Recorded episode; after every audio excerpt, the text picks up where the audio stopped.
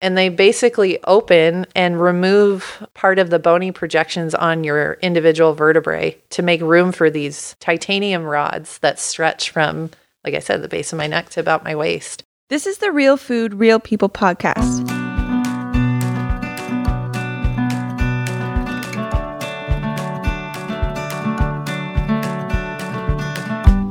She's faced major health problems and still battles chronic pain, but continues to keep supporting her family's century old dairy farm. This week, I talk with Eastern Washington dairy farmer Jessica Newhouse about her journey from her childhood in what she calls the concrete suburbs of Portland, Oregon, to farming with her husband and his family near Yakima. Her passion for what she does and her determination to overcome huge obstacles is so inspiring. And I'm sure that you'll enjoy our conversation as we continue to get to know the real people behind our food. I'm Dylan Honcoop. I grew up on a family farm in Northwest Washington, and I'm on a mission to discover and share the real life stories of our region's farming community here on the Real Food, Real People podcast.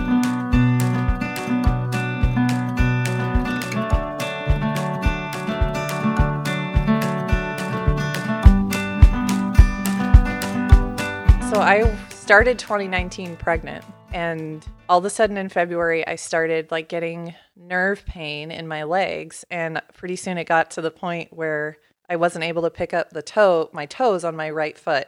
And it started progressing and I started getting more weakness in my right leg and then it started going to my left leg and my surgeon everybody just has a surgeon that they talk to, right?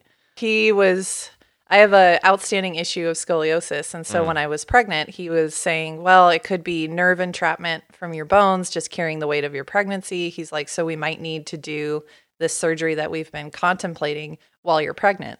Yikes. Yeah, and he I was like, okay, that's not just me, that's my unborn child like going through surgery and and then things started progressing really fast and so they s- um I don't know how much detail you want to go into, but Whatever's um, good for you. Yeah, no. And so he wanted me to come in for an emergency MRI. So I had a two and a half hour MRI, which that zaps so much energy out of you just trying to lay still. um, and so at that t- at that time, with things the way they were progressing, they thought it was Guillain-Barré, which is an autoimmune disorder. So they moved away from my spine and started suspecting Guillain-Barré, which apparently affects pregnant women a lot. And so that's an autoimmune condition where your nerve cells biochemically have a similar signature to of like the common cold. And then it starts attacking your nerve cells. So you progressively start losing nerve function in your body. We were literally in the ER in Pasco and they said to us, they said, "Well, don't go anywhere. We're going to see where we can transfer you." And I was like, "I'm going home. Like I came here for an MRI." And then they and I'm pregnant and I'm freaking out. Meanwhile, my husband's eating Panda Express, just like we're gonna take it as it comes, you know. and I'm just like, okay. Um, but anyway, they thought it was Guillain Barre, and so they discharged us from Pasco and said, "Here's your transfer paperwork." They hadn't told us Guillain Barre yet, but they said you need to drive up to up, up to Spokane right now to Sacred Heart. If you start feeling like you can't breathe, pull over and call 911. You're and kidding me. And you're like, uh, why aren't you hauling me in an ambulance? Well, they wanted to fly me to Seattle, but insurance didn't want to cover it, and we didn't have flight insurance. That would be forty thousand dollars. Oh, so we were like, "Screw it, we'll drive." And meanwhile, I'm sitting there going, "This is a house, ep- like an episode of Doctor House, like the show from you know." And I was like, "I can't feel my legs." Like that's a, such a common thing on that show, and I'm like, "What mm-hmm. is happening to me?" so we get to Spokane, and I was in a room seeing a physician. Like I couldn't move anything past lower than my hips. And so they're like, we need to get you to ICU and start this treatment.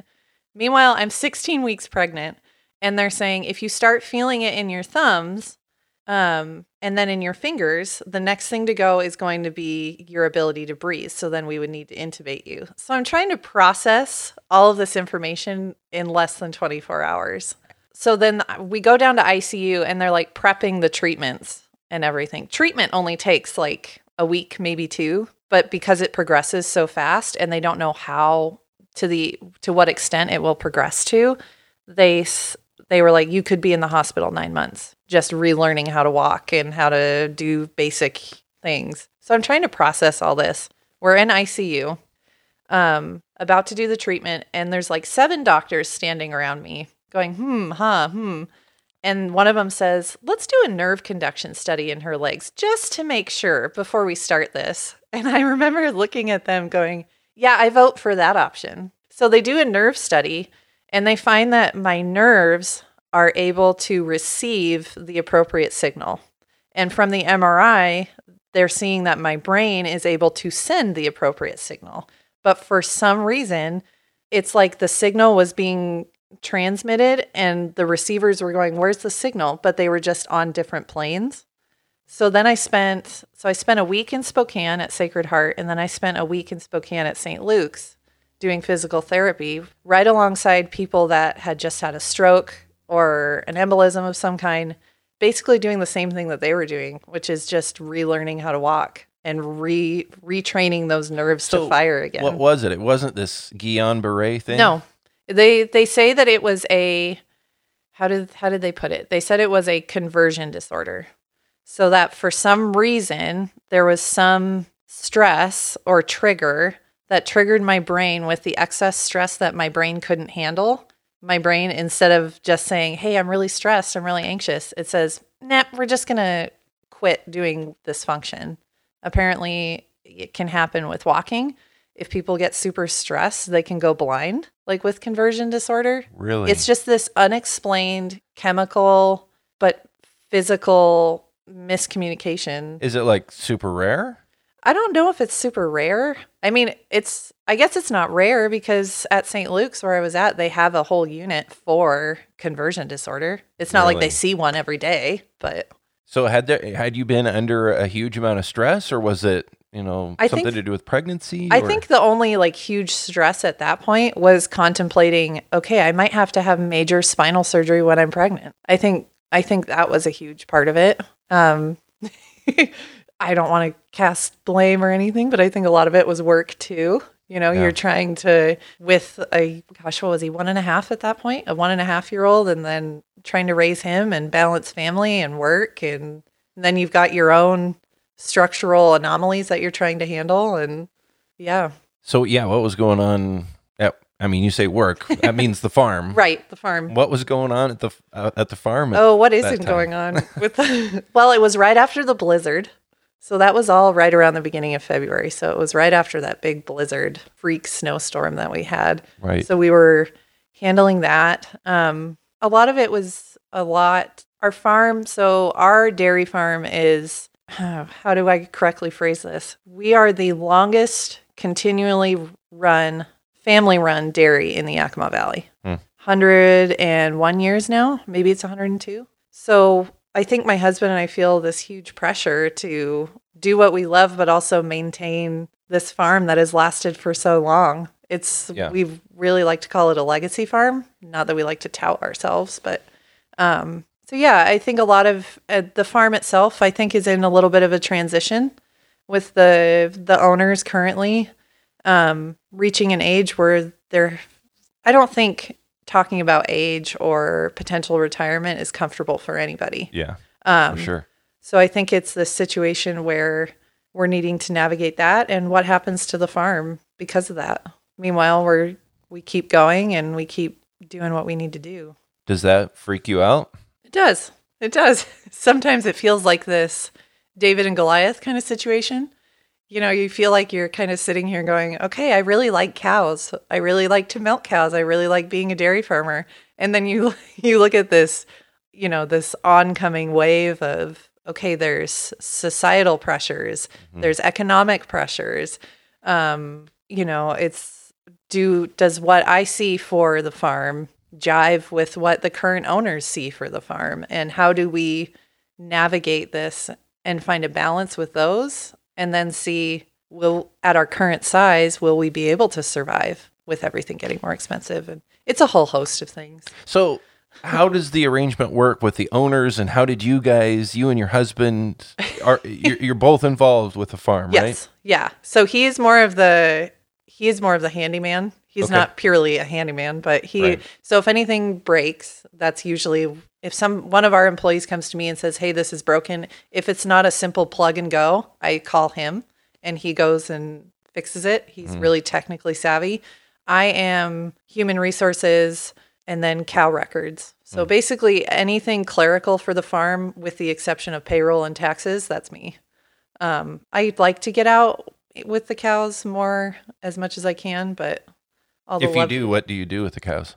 Um, I move. So we move cows. I help. I basically help guys help train our employees, um, how to understand how a cow sees her world, and be able to effectively communicate with them.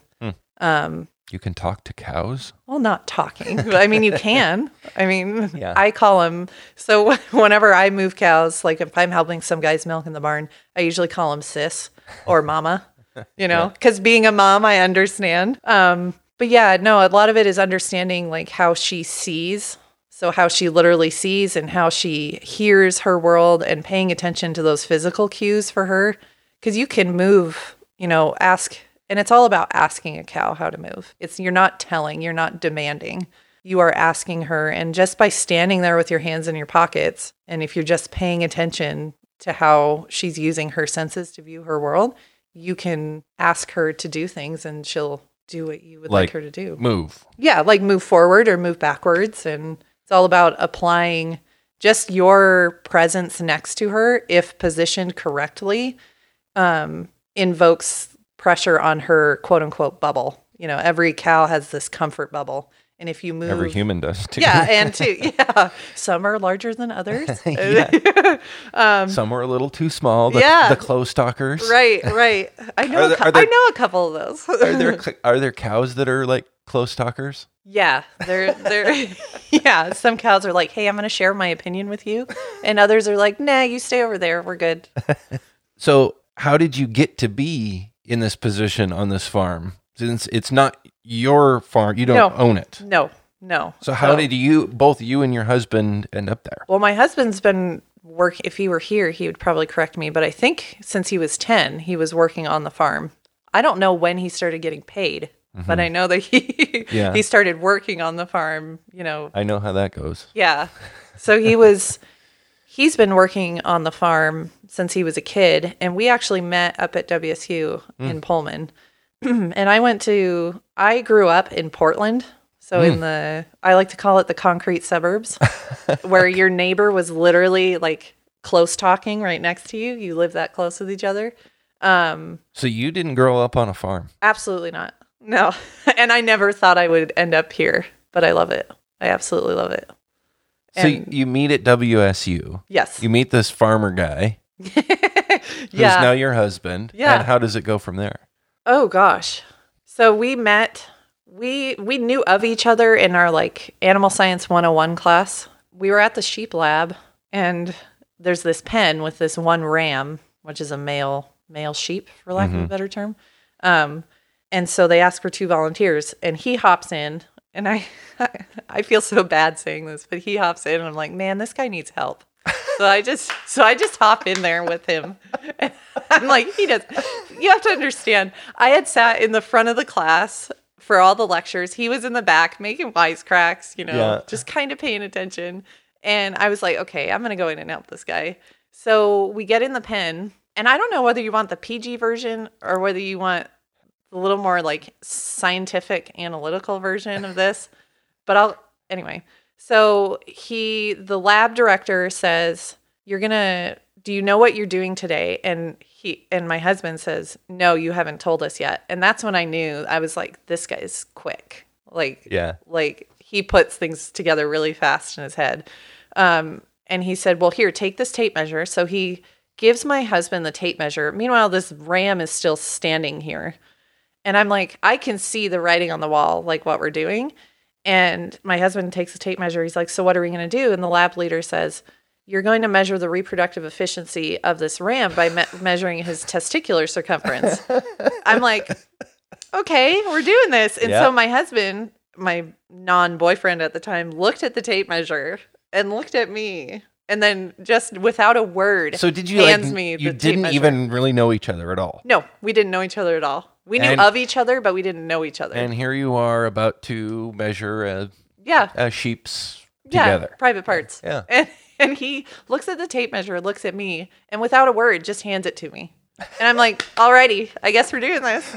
So he basically then volunteered to just hold the ram, make sure he wasn't going anywhere. And I got on my hands and knees and did the did the dirty work. And then I think it was either that day or it was the next day that he knew some people that lived on my floor in the dorm and he brought over a Costco lasagna and I kind of crashed their party. And then we just started hanging out from then on. And then gosh, over time it evolved into he started working at the dairy center at WSU and then I quickly followed suit and started working there and then he started living there in the apartment above the parlor. Um, so when I would finish with calf chores and it was so cold in the winter, I knew I had a place. So I was like, okay, I can go upstairs and I can cuddle and get warm before my first class. So um, there were perks to that. This was before or after you were official. We were dating Oh, okay. at the time. We were officially dating. it was Facebook official. but uh no, so gosh. So then we worked there together and then we got engaged a year before we graduated. And at that time we both I think it was kind of unspoken at first that we were going to come back to the dairy. He hmm. kind of told me after we started meeting, after we started dating, like, hey, my family has a dairy farm, you know.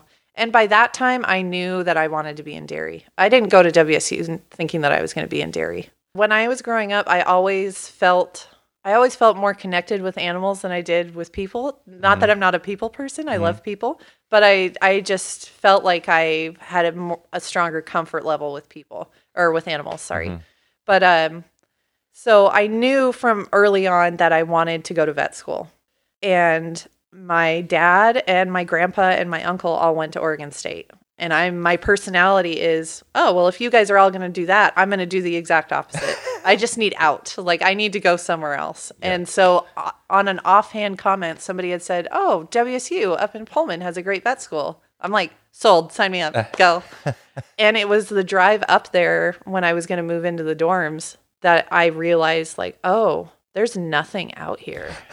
I'm like, "What did I do?" Like what, you know, and but I moved in and I had this, I was so naive in a way. We started classes and I was like, I'm going to work on cats and dogs. And if by all means that's what you want to do and that's what you want to go to vet school for, awesome, super. WC is a great place for it. But then the, I guess I should have gone the biology route maybe. Mm, because you If I- started getting into the science. Yeah, because I we went into animal science, and I think one of the first labs that we did was at the dairy farm there in Pullman, and I I don't know, I just got hooked. So when you say the dairy farm, that's WSU's. WSU has a dairy farm, not dairy center. Yep, And so that that's where students run the whole thing basically to basically, yeah. It's learn the it's- trade and try different stuff and Yeah, yeah. So it's a it's a dairy center that WSU has had for oh gosh, I don't know how long, decades. And then the milk from all of the cows at WSU goes to the creamery there on campus. So they make So that Cougar make- Gold cheese and the Ferdinand's ice cream and all that good stuff. Somebody hasn't had Cougar Gold before. Who? You? No, I'm saying Oh. if someone oh, has. Oh, if someone hasn't, they need to go out and find themselves. I think you can get, like order it online or something. you can order it online. You got it. You got to try that. Yeah, I want Stuff to is incredible. I want to say we actually so the in the dorms you have this dining hall account and if you have any surplus at the end of the year it just it goes poof it goes disappears or you can use it up. All of a sudden my my boyfriend at the time now my now husband comes in he's like I bought 16 cans of Cougar Gold and we still have them in our fridge like 6 7 years later. So they age really nice. So Yeah, if what's you it- want a can like- before you leave, Yeah, you can what's it What's it like after it's aged that long? Does it get sharper and sharper? I don't. I think so. I think a little bit. I think it depends on what variety you're putting in there. Um, you know, that's in the can. Um, I think I don't know like a Crimson Fire, which is a more spicy version of the cheese, one of the cheeses that they make. I don't think it gets spicier. I think it just gets more sharp, but it's really good. It's really good. So going way back to the Yeah. health stuff, Oh yeah, you had this nerve thing going on. yeah. They figure out it's this. Now, what was it called again? they Like a- figure out that it's not Guillain-Barré, right. It was and a then it was the conversion, disorder. conversion disorder. Yeah. That's- Was there any risk to your still in the womb baby at No. that point, No. or No, that was purely just me. so? What Yeah. what what were they saying about the pregnancy at that point? The, she, Everything was she- good? Yeah, she was doing fine. Yeah, and so after spending two weeks up in Spokane, came home and and they they said, "Oh well, this should never happen again." I'm like, "Excellent, great, cross that off the bucket list." And so we come home and just get back to work and doing everything. And she was due in July, I think. So basically, so then I went in. Fast forward months and months and months, and we end up. Our daughter ends up showing up six weeks ahead of schedule um, our big thing at that point was that her lungs were enough, well enough developed that she could breathe on her own. And Lord Almighty, did she come out screaming? So that's when I knew. I'm like, okay, lungs are good. I don't know what else is wrong. The lungs are fine. So yeah, she was on room air. She didn't need supplemental oxygen at all. Her main hurdle in getting released from the NICU was just learning how to eat. So she she was in a huge rush to get here, and then we spent 44 days up in the NICU, month and a half, Forty four days. Yeah. in the hospital. or jail, depending on how you want to look at it. that is one of the yeah one What of the was that hardest things. like? That has to be brutal. brutal brutal it's this it was hard for me and it was hard for um my husband too because she just wasn't real like she's real to the point where you know you've had your baby they let me hold her for a couple minutes before they had to take her to the NICU and then I could hold her afterwards you know? Um but she just didn't feel real. I mean you prep your home and you think oh the crib's ready the sheets are on it everything's ready to go. And you have your baby and then you come home and your baby's not here. And you're just sitting here going wait wait where's my baby? You know? And it was So hard. so she was in the NICU, Correct. in Tri Cities, forty minutes away, Mhm. and you were having to come home. yeah i would go every day. I'd try to be there for at so i would take our son to daycare and that's where he normally went so that i could go to work. I would take him to daycare drive 45 minutes to go see her be there for two or three feedings and then be back in time to pick him up and then come home and then do it all over again 44 days in a row. Um, Who was covering all your stuff on the farm? my husband it got him out of harvest equipment he got to be the office lady for a little bit he liked it but And who took care of the harvest equipment then? uh, so our dairy's in a unique situation where we dairy but we also do custom harvesting Okay. so Yeah. we for our own cows we harvest a thousand acres Hmm. randomly dispersed throughout the area um, and it grows corn we grow alfalfa we grow triticale.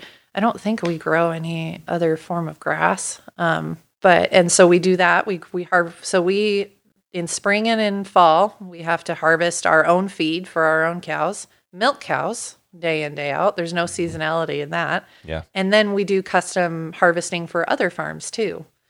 So your daughter was born super early. But that wasn't it for 2019 and its health issues for you, right? no no so It just the punches kept coming. Yeah, yeah, it was crazy. The so uh, when she came home, I just, I did a few weeks at with I think I was home with our son for two, maybe three months. He was actually coming to the dairy with me, and I was doing. I would actually clear off a bunch of records off my desk, and he would sit in his little chair on my desk and talk about like I I have a boss. I mean, my boss is my father-in-law because Yeah. he's the owner. But talk about somebody like staring at you, being like, "Are you going to get your work done today?" Like a two-month-old just kind of doing nothing, staring at you. Um, but he ended up going to daycare so I could work full time. And so, with our daughter being a technically a preemie, um, a healthy preemie, but a preemie, I stayed home with her for a few weeks, and then I was like, I need to get back to work. I can't do this. I love you, but I need to get back to the cows. So then we went back to work, and I started having a lot of pain that I had had after our son was born. A lot of the nerve pain and a lot of pain like right in my hip. Um, and I was like, great, this pain is back. And at going backwards, after my son was born, they found that my lowest lumbar vertebrae is compressing the disc, the inner intervertebral disc, kind of the spongy cushion that it shares with my sacrum. And so that disc was pushing on one my sciatic nerve, causes the sciatica. So Not I a had, nice thing if No. anybody's experienced that yeah, no, of pain. it's like fire just running through your legs. And so I had a epidural steroid injection for that, which Mm. relieved the pain. And then I got pregnant. And then with li- the limited real estate of the human body, everything kind of everything kind of went, okay, we're going to stay in this position because we have to carry a baby, you know. Um, so then when our daughter was born, everything had more room to relax and loosen and so then all that pain started coming back. So I had another x-ray done thinking that we would have another injection only to find out that my scoliosis has gotten a lot worse, which opened a whole other host of issues. now scoliosis, that's Mm. That's something you find out you have when you're a kid, right? If I remember, I, was- I think it was like fifth grade. They were doing scoliosis screening. Yeah, And and this see they awkward never thing where you had to like take your shirt off and they had to look at your back and Yeah, I think like, they oh, okay. gathered everybody up in the gym for that. yeah. And they're like, hey, everybody, you know, like obviously boys with boys and girls Yep. with girls, but like I had been complaining of really low kind of back pain. Usually it's not symptomatic. And you start noticing a difference in shoulder height or a difference in, you know, where your waist falls compared to your left side versus your right side. And if you bend over, typically you have what they call a rib hump, which is so scoliosis is really a three dimensional problem. It's where your the vertebrae that make up your spine curve hmm and then they also twist and rotate. So it's a three dimensional issue. And the rib hump comes from the third dimension, which is the twisting of your vertebrae. So as your vertebrae twist off center, they rotate and twist your rib cage off center, which makes it look like a, a hump on your one side. Um, mine, so we found out when I was in sixth grade, and we tried at that time, the curves were not bad enough that they wanted to do surgery right away. So I wore this rigid torso brace for all summer. Still insisted on doing horse camp. So I was riding horses while wearing this rigid torso plastic brace. But despite all that, my curves kept getting worse. Um, and so that's when they said, you know, you're going to need surgery. What was that like at 12 years old to have that? I, you know, I was having, I was actually coincidentally having this discussion with my mom last night as I'm prepping for this next surgery. Um, I feel like, and there, I don't know how much you can really tell a 12 year old at that point. You don't want to keep them completely blind from Yeah. the situation because it's their body and they have a right to know. Um, but I remember not really getting, I remember thinking, I'm getting filtered answers, you know, to my questions because they don't want to scare me. And I'm like, well, darn it. You know, Were you scared? Was there any sort of fear? I would imagine, I, I think, I think there was, I think, I think it was the unknown, Yeah. you know, in a, in a way, being naive and not knowing what it was going to be like on the other side was kind of a blessing too, you know? Totally. Um, I think I think at first I remember being in the car with my mom when they diagnosed me and we were headed home. Um, because I hadn't been to a phys- like my pediatrician for years because I was so healthy. And that's I think my one my parents' one big regret is they were like, we should have been taking you in, even though you weren't sick, you know, we should have been taking you in for yearly checks. It just wasn't something they thought of. But I remember being in the car when we were first di- when I was first diagnosed and saying to my mom, like, what all the kids are gonna make fun of me. That was the second thing I was thinking about. Mm-hmm. Yeah. Was first being scared about it. And secondly, I remember being so painfully insecure at that time in my life. Oh, going It's into middle school, Brutal. leaving sixth grade. I mean, this was at a time where I was leaving elementary school hmm and going into middle school. And I was like, yeah. And then I and then all of a sudden this happens and I'm like, oh, wait, you know? Cuz my I, when you see these subtle differences that scoliosis gives unless it's really severe and really progressive really fast, it's hard to notice. Unless you know what you're looking for, it's hard to notice. Um so it was one of those situations where I'm sure looking back on it, once I knew what that I had it and I stared at myself in the mirror, I'm like, oh, this is so obvious. You know, everybody's gonna see it. Right. You know, Because you're keyed in on it. right? Exactly. Um, but yeah, I mean, like I, I was talking with my mom last night in gearing up for this next surgery. I was thinking, like, do you remember me being scared at all that morning going into it? She's like, no, you were really quiet. You were just kind of like, okay, we got to do this. There's no really, I mean, there was an option not to do it, but for my long term health, there was no option. And in surgery, they are, I don't know if this is a correct term, but fillet would be a good would be a good term. I mean, the my scar runs from depending on where your curve is, it's, it runs from the base of your base of my neck to about the middle, about to where my waist is, and they basically open and remove part of the bony projections on your individual vertebrae to make room for these rods, these titanium rods that stretch from, like I said, the base of my neck to about my waist. And they put screws in your vertebrae with hooks. And then it's so medieval describing this, Yeah. but um, have these rods attached to these hooks to base force your spine to straighten. Hmm. And then they took part of my iliac crest, which is the top portion of your hip, um, made kind of this kind of paste or jelly, and then basically stuffed it in between all those vertebrae Really? to encourage those bones to fuse together into one long column of bone essentially so by the end of that i think the that surgery was 10 10 11 hours long and i was two inches taller getting wheeled out as opposed to going in Wow. and then between 2003 and 2019, my lumbar, so the curve unfused beneath my current hardware, has gone from 20 to 40. Hmm.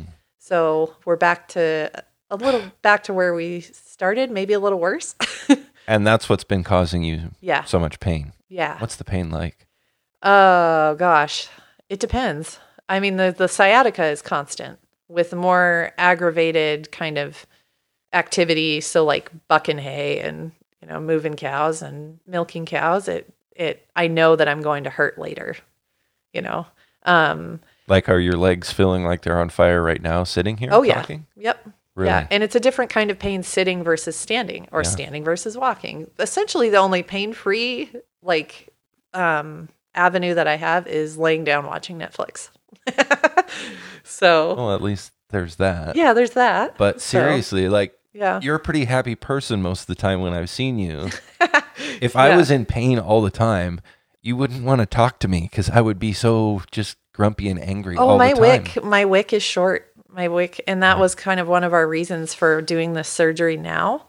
Um, my husband was like, "This is not long term, not sustainable. You know, it's the pain already limits me in what I physically can do, um, and just you know, when you're in pain, you're crabby. You're just not happy. I mean, you're happy, but it's your tolerance for different things gets shorter and shorter, and so it, at this point, it's a self preservation technique hmm we know that unless this new fusion happens, my spine will continue to do wild and wonky things come heck or high water. You know, I mean, that's just the nature of the beast. And so, if I know it's only going to get worse, why not go through three or four months of trial and tribulation to solve Yeah. the problem once and for all? Well, that's what I was going to ask. Like, Yeah. how bad is it going to be? I'm hoping that it'll it'll be the pain will be less than the first time. I remember waking up delirious from pain meds the first time screaming at my parents, "Take him out, take him out, take him out" cuz you are it's like you're being stretched. The, your body is forced to being stretched.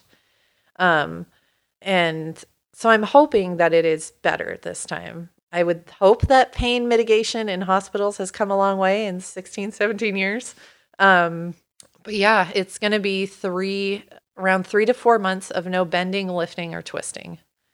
So anything, you know, as far down, standing up, or sitting down as far as I can reach versus as far as I, in both directions, that's what I'm going to be limited to, which means no picking up my baby off the floor.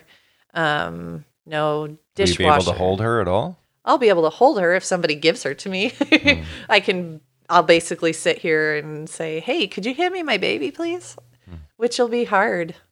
But I would rather do this when the kids won't remember. And, um, you know, so that when they get older and they want me to teach them soccer or swimming or anything like that, that I'll have limitations, but I'll be pain free. Are there risks going into the surgery? Oh, for sure. For sure. So this so unlike my first surgery, this surgery will involve removing um, the cushion, like the gel like cushiony discs between each vertebrae. And so to do that, they have to go through the front, so anterior through my belly. The risk with that is that your aorta and your vena cava, the two largest veins and arteries in your body, lay right on top of your spine, right in that area. So there's a, a big risk of, you know, you can bleed out and you can die. Like, like if they make a wrong move and if somebody had one too many cups of coffee that morning and they get a little jittery and, you know, um, you laugh, but that's that's scary. what can you do though? What can you do? I mean, you can. I, I I'm trying to look at this. I I am a firm believer that your attitude going into something like that is a huge determining factor for what your success is afterwards. If I go into this thinking my life is over, I'll never be able to do this and do that, then I'm going to come out a victim. And I choose not to be a victim. Will I have limitations? Yeah. Are they insurmountable? Well, I'm I'm pretty sure I won't be able to paint my toenails for the rest of my life, but I- Really? yeah. I mean, all of your all of my bending because I will be extending that metal in my back all the way down to my pelvis and then 6-inch screws in each side of my pelvis to preserve my hips. I my bending will be limited to basically a deadlift. I will be deadlifting everything for the rest of my life. What's that going to mean for the farm and and what you do on the farm? Um, I don't know. I don't know. I mean, a lot of my a lot of my job right now is being behind a desk. So, I don't think it'll change that aspect as much. I think I will have more of a self like we were talking about bubbles. I think I'll have a bigger bubble around myself as far as okay, if this you know, I need to protect myself in these certain situations. Like, Like if you're out with the cows. yeah, if I'm out with the cows or if I'm in a pen with cows, I can't, I probably won't be letting myself shimmy between a cow and a fence really fast. You know, mm-hmm. just, I, I need to protect what I've worked so hard to have. I, my husband and I call cows, they're like giant cats. they're really, really curious, but they're, it's an interest. Cows are so interesting because they're, they're curious, yet they're timid. Um, it, I just love cows. I'm such a nerd. I'm, I just love cows. When did you realize that that you loved cows, Oh, that you man. were a dairy farmer? Here, a kid who grew up in the suburbs of Portland. Oh man, I ooh, it have to be it. It has to be when I when we first visited the dairy farm at WSU. My first dairy, very vivid dairy memory was we would always go to church on Sunday, and then we'd go grocery shopping, and it was like a block away. so we'd go and get our groceries, and I always knew when we were getting to the dairy aisle, not because I saw the milk case, you know, in the the dairy section, but above the milk case there was this mural of these green hills and this red barn and a nice sunshiny sky, which is awesome, and these cows. And then there were these cow butts above the milk case, and the tails would wag. And so my first very vivid dairy memory was this is where milk comes from. This is, you know, Yeah. yeah, the cows are right there and it just plops, you know, as a five year old or whatever, you're like, this is where milk comes from. Yeah. And it's just so funny to think that, oh man, do I have to admit how old I am? However many years later, that I'm on the other side of, I went from consumer to producer and consumer. hmm So it's awesome. You see that you doing this for the rest of your life? Yeah, Lord willing, you know, it's hard. It's hard right now. There's a lot of, a lot of pressures from a lot of different angles that make it hard. So, how many cows do you guys have? Right now we're milk so we milk about 850. Hmm. Um, we have right around 150 dry cows, so cows that are about two months away from calving. We give them kind of a two month break from producing milk just to let them recharge and reboot their batteries and that kind of stuff. Um, milk 850, 150 are dry. Um, as far as replacements, so our herd of heifers, so any any calf that's an hour old, up to a heifer who ha- isn't producing milk yet that's just about to have her first baby. We have probably about a thousand head. It's a year round, day in, day out, keep on keeping on kind of system. So, What about your kids? Will you, if things continue to go, yeah. I would say well, but yeah, I know Yeah. how the, the good days and bad days Yeah, all yeah. the time with farming. If things continue to go forward Right. with the farm, are you going to encourage them to do that? Oh, for sure. I, for sure. I don't I don't think that my husband had any outright pressure to come back to the farm. I think my my both of my in-laws made it very clear to him like we want you to go to school. We want you to discover what your calling is. And if it happens to be the farm, then great. Come back, you know. Um, but I think he for himself felt a very strong pull to come back to the farm. So he's passionate about it. Oh, for sure. Yeah. Yeah, for sure. So I think with our kids, um, we haven't really talked about that. We're just trying to survive toddlerhood. it's, I hear that. I yeah, have- that is a day in, day out. I have keep on keeping on. Yeah, it's crazy.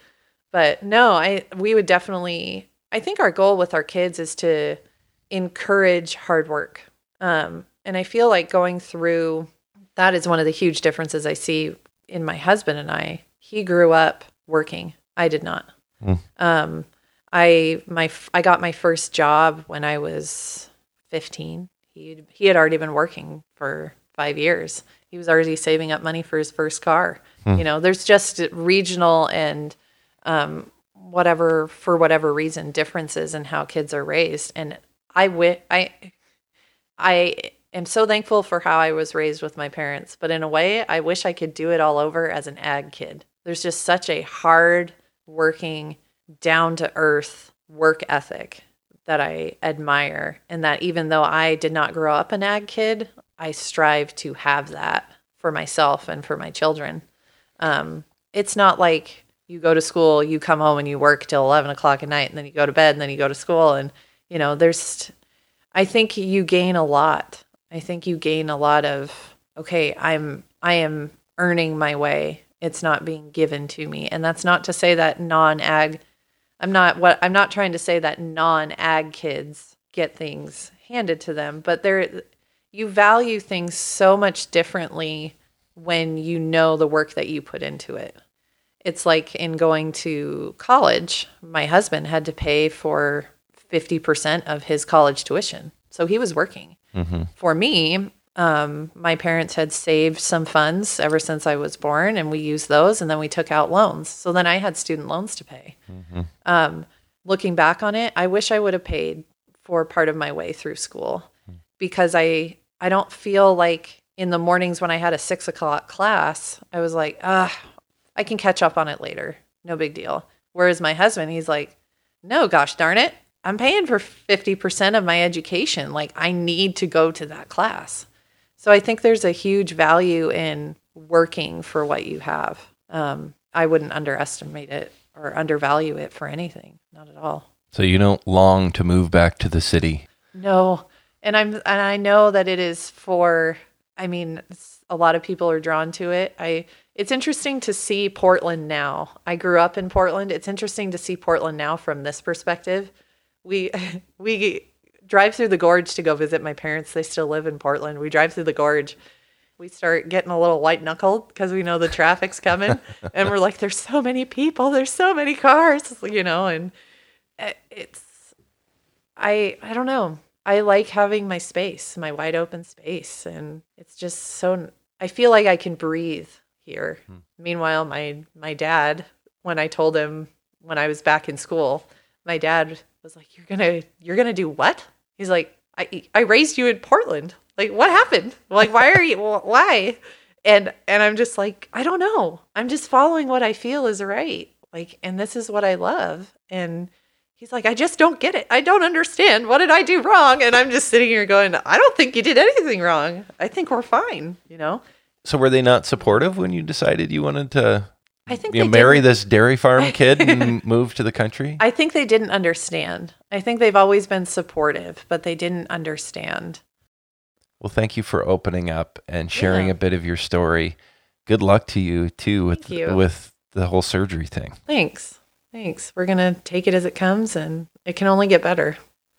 So, and hopefully it's it goes smoothly oh, and Oh, yeah. the result you heal up and and you have as much movement as possible and Yeah. you don't have to worry about these things anymore. yeah. I'm, right? I might have gotten myself out of buck and hay for the rest of my life, but I'll still be there.